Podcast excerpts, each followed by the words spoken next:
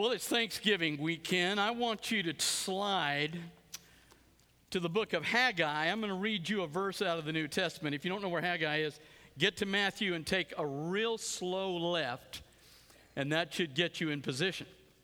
Now, uh, last week, I don't know if you know, but our college minister, he and his wife had uh, uh, another child, had their fourth child.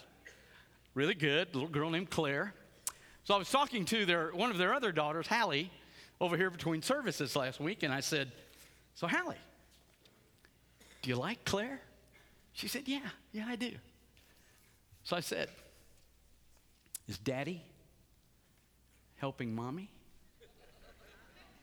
She paused a second and she said, Not really. So I'm grateful to God for that moment that I could share it today. So Thanksgiving can go any way you want it to. Now, the Bible, though, is very clear to us. Now, you stay in Haggai. I want you to listen to what this says. Give thanks in all circumstances, for this is the will of God in Christ Jesus for you. Now, it's not a trick question. Is that Therefore, if you're in Christ, is that binding on all of us in this room? Okay, absolutely it is. If you went last week, like I did, I didn't realize one was in, but I went down to Memorial Hermann uh, Hospital in Houston to visit a guy in our church. Uh, one of the guys on the deer lease with me, Pat Merrick. He was sitting here last week and he was actually, he and his brother were picking up a gooseneck trailer and they were about to hook it into the bed when he got the call from Houston and said, You got to get down here in five hours. We're going to, have he's going to have a heart transplant. You got five hours. We've got a young man that died in Louisiana and they're harvesting the heart and so you need to be down here and get prepped. So obviously, Pat and his brother stopped gooseneck. They drove down to Houston and they got down there and, and sure enough, they prepped them. And then that morning, and I guess I'm just out of the loop, but they gave him a new heart, transplanted, took the old one out, put the new one in in two and a half hours. I mean, I would have thought that's like two and a half hours. That's like a round of golf. So I don't know. Doctors are really good today. So they uh, got the heart in him, beating well. Everything's great. As a matter of fact, I go down to see him day or so after the surgery and walk in the room, and uh, his wife's there. We talk a little bit, Desi and I, and and he begins to talk to me and, and looks really good. My skin color's best I've seen it in months because he's obviously been struggling with his heart condition for quite a while. So he looks really good. And there goes my grandson heading out because he likes the singing, but he hates the preaching. So. and there goes another one. Apparently, I have one grandchild left. Drew, you're in the will. So, back to being grateful. I go in the room and sit down, and we chit chat and we talk. And obviously, right after the surgery, uh, the heart's working and it's beating, and everybody's excited. So when I walk in, I mean, the first thing out of Desi's mouth, obviously his wife is, and, and I talked uh, to the three children that go here, uh, Summer and uh, LP, and I mean, everybody is just like, this is wonderful. We're so excited. We're so grateful. I mean, I don't have to go in there, and, and if I go in there and I read this verse to them, they're going to go, You don't have to tell us that. We are grateful. This is just incredible. We didn't know if you'd make it. I mean, a heart transplant's not tonsillectomy, and so everything's great. So you're automatically, gratitude for them is just a gut reaction. It's just natural. Now, I didn't go see her because I didn't even realize she was in there. But we have a former central member also in that hospital, grew up in our church, and married a constable in Houston. But if you saw on TV in Houston the other day, there was the massive wreck at the toll booth. She and her husband were in the car that a, that a dump truck hit at 70 miles an hour. Killed a couple of people, flipped their car so it hit the backside, and then flipped the passenger side where Lori was sitting into the truck. Her husband's okay, she's obviously severely hurt. Every bone in her face is, every bone broken, ribs broken, brain swelling, so they had to open the skull to relieve that. She's in the best hospital you can possibly be in in the country, Memorial Hermann, one of the greatest trauma hospitals we have in the country. And so she's under the best care she can possibly be. But they, I, I Googled and pulled up the interview shortly after the wreck. And her husband, of course, they asked him, you know, and his response was, you know, I just hope she can talk to me again. Now, if I take that verse and I go into Pat Merrick's room and read it, everybody's going to look at me and go, we don't need that verse. Are you kidding me? This is incredible. We love it. I go into this room and I read the verse and I say, let's give thanks in all circumstances. Let's just thank God right now for Lori having every bone in her face broken, skull open so the brain can ease the swelling. Let's just be grateful for this moment of intense horror and pain. Now, I know the family, and they'd be kind to me because we've had history, but I think when I left, they'd look at the nurse and say, We don't, we don't want him back in here. Because even though that verse, that verse that I read, is as binding on them as it is binding on the Merricks. There's just a real clear distinction between the two types of gratitude. There are times in life when our gratitude is just going to be natural because the circumstance went our way. There are other times when the circumstance doesn't go our way, and yet, as Christians, it is as binding on us when the circumstance doesn't go our way as it is when it does. So, how do I thank God? Now, I want you to listen to me carefully today. It's not long, but I want you to listen to me carefully. I want you to go to the book of Haggai with me. I want you to look in chapter 2, and I want you to listen to what is said because this is exactly what has to work with Lori's family. In the seventh month, on the 21st day of the month, the word of the Lord came by the hand of Haggai the prophet. He says, Speak now to Zerubbabel, the son of Shealtiel, governor of Judah, and to Joshua, the son of Jehozadak, the high priest, and to all the remnant of the people, and say, Who is left among you who saw this house in its former glory? How do you see it now?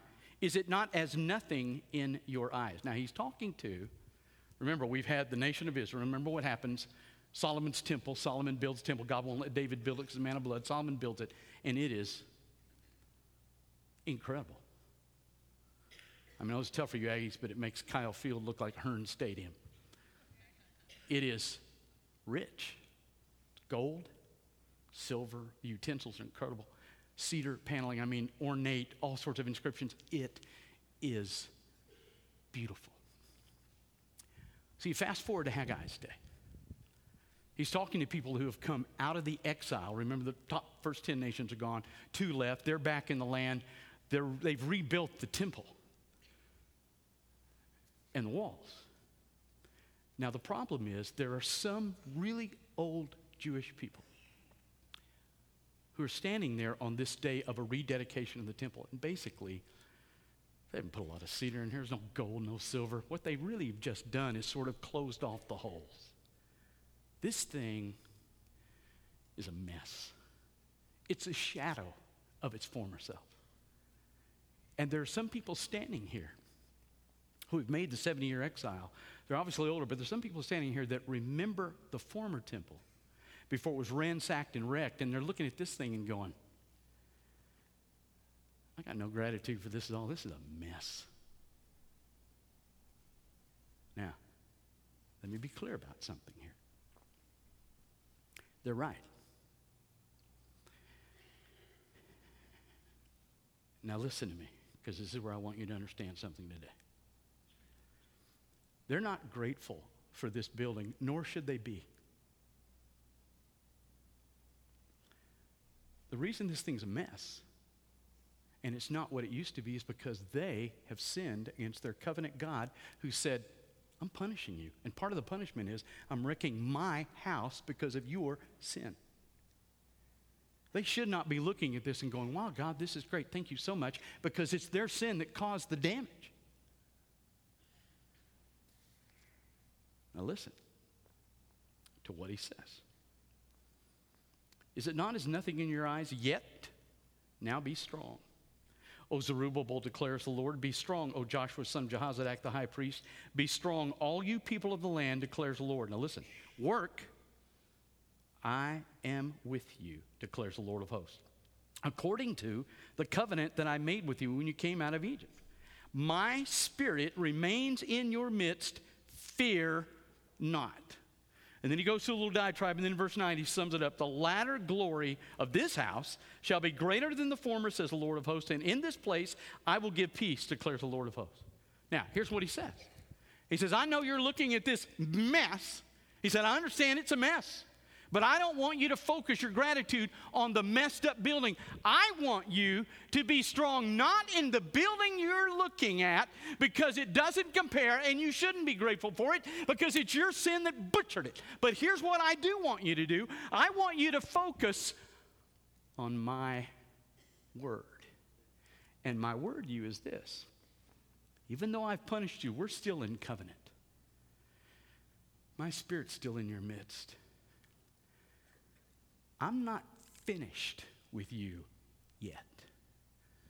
So I don't want you to be grateful for what your sin has wrecked, but I do want you to be grateful that I'm still in your midst. My spirit's still there. I'm not done with you, and I'm still going to enact my covenant in your life. Now, there are going to be times in our life when we go in a hospital room, we go, boy, it's great. Dad's got a transplant, it's working fine, it's beating well, skin color's good, the blood's running better. This is wonderful. There can be other times where you can't see the person because they're worried about infection. They're in a trauma center and things are not good. It is here that you're grateful for the circumstance. It is here that you have to be grateful for His Word. But in either case, you have to be grateful. That is not optional. And I don't think, now listen, I don't think we're ever grateful for what is an enemy to God on this world. I don't. I'm not grateful for Satan. I'm not grateful for guilt. I'm not grateful for sin. I'm not grateful for those things that he brings into our life. And I'm not grateful for anything that's an enemy of God.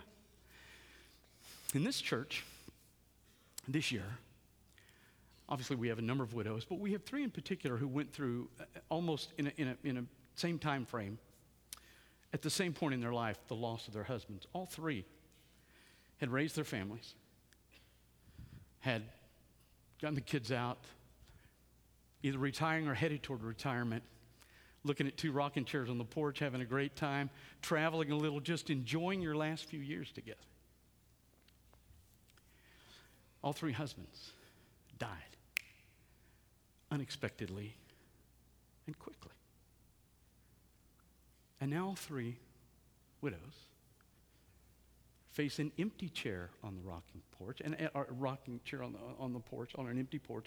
They face that, and so the problem is you read 1 Thessalonians 5 and you go, you got to give thanks. You got to give thanks your husband's dead. No, see, I don't think so because 1 Corinthians 15 26 says, the last enemy that will be destroyed is death. I don't look at these widows and say to them, hey, let's thank God for an empty rocking chair. No, no, no, no, no. Adam and Eve were never meant to lose each other. None of us were ever meant to bury a child or a spouse or a parent. We were never meant to bury anybody. Our sin brought that into this culture and it created an enemy both to us and God because God never wanted us to bury anybody. So, what do you think in that kind of circumstance? I don't think you're grateful for the circumstance. I don't think you're grateful that you're sitting in a room and there's a casket down here and it's got the body of your husband in it and it's all shock and you're sitting here looking. I don't think you say, wow, thank you, God, that my husband's dead. No, what I, because that's an enemy of God. What I do think you thank Him for, though, is His Word in the middle of the casket, which is John 14. Because he knew Jesus, and all three of these men knew Jesus, because he knew Jesus, he came back and got him. Number two, he's coming back and getting the widow because they all three know Jesus. And number three, the next time they see their husband again, there won't be another death. There won't be another loss. There won't be another pain. The next time, because the enemy is destroyed in the blood and the resurrection of Jesus Christ. I can tell them to be grateful for that. And so I'm telling you, we have a mandate to be grateful, but sometimes it's on His Word and sometimes it's on the circumstance. Let me read you two things and then we're done. But let me read you number one. Listen to this. Book of James, he says, Count it all joy, my brothers, when you meet trials of various kinds, for you know that the testing of your faith produces steadfastness, and let steadfastness have its full effect, that you may be perfect and complete, lacking in nothing. The first thing I can look and say, look, I, I know this is hard. The Lori's husband can look and say, you know, I don't thank God for what this dump truck did to my wife. I don't thank God for the pain because I don't think that's his intention. I think it's an enemy to us. But I am grateful that somehow, in the middle of this hurt, he will deepen who I am in his son. That's a promise. Matter of fact, I'll tell you this. I don't think you can ever reach full depth in Jesus Christ unless you go through some really hard times in your life. So that's number one. Number two, you remember when God said in Haggai, one of the reasons I want you to be grateful and, and not look at this building is because my spirit is still among you. I want you to listen to what the Bible says in Romans 8. Listen. Likewise, the Spirit helps us in our weakness. We don't know what to pray for as we ought, but the Spirit, big S in the text, because he's talking about the Holy Spirit, himself intercedes for us with groanings too deep for words. In other words, you can't hear him, but here's the interesting the Holy Spirit in you is praying for you, groaning because he is praying with you with passion. He who searches hearts knows what is the mind of the Spirit because the Spirit intercedes for the saints according to the will of God.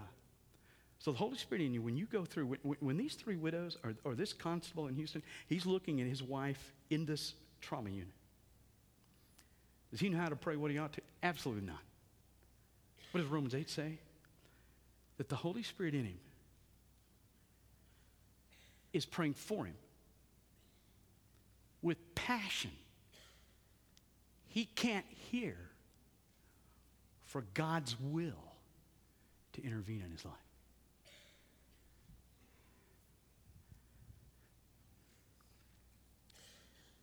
Very next verse. And we know that those who love God, all things work together for good. The reason that I can look at him and say, I'm not grateful for what happened to your wife. I'm not grateful for the butchering in this world. I'm not grateful for a broken world because our sin did it. But I will tell you this we have a God whose word is bigger than anything we face on this planet. He will deepen your faith. Something good will come out of this, not because you have this great deep prayer life, but because the Holy Spirit in your midst is praying on your behalf. So, whether I'm looking at Desi Merrick or whether I'm looking at Lori's family, 1 Thessalonians 5 is binding. This is the will of God in Christ Jesus concerning you. But one, you base your thanks on what you see. And one, you think you base your thanks on what he says. And he never, never fails. Let's pray. Father, we sing to you today because, about you being amazing, and it is because it's true. Thank you for what happened to Pat. Thank you for the new heart. I thank you for what you will do in the lives of Lori's family. And Father, remind us You are above anything we face or deal with in this world. And we have that because your son came into our heart. In his name, we ask you that. With your heads bowed and your eyes closed. Never met Jesus Christ before. This is a great day to leave here with eternal gratitude in your heart and the capability of doing that. God's calling you to join this church as he speaks to your heart this morning. You come.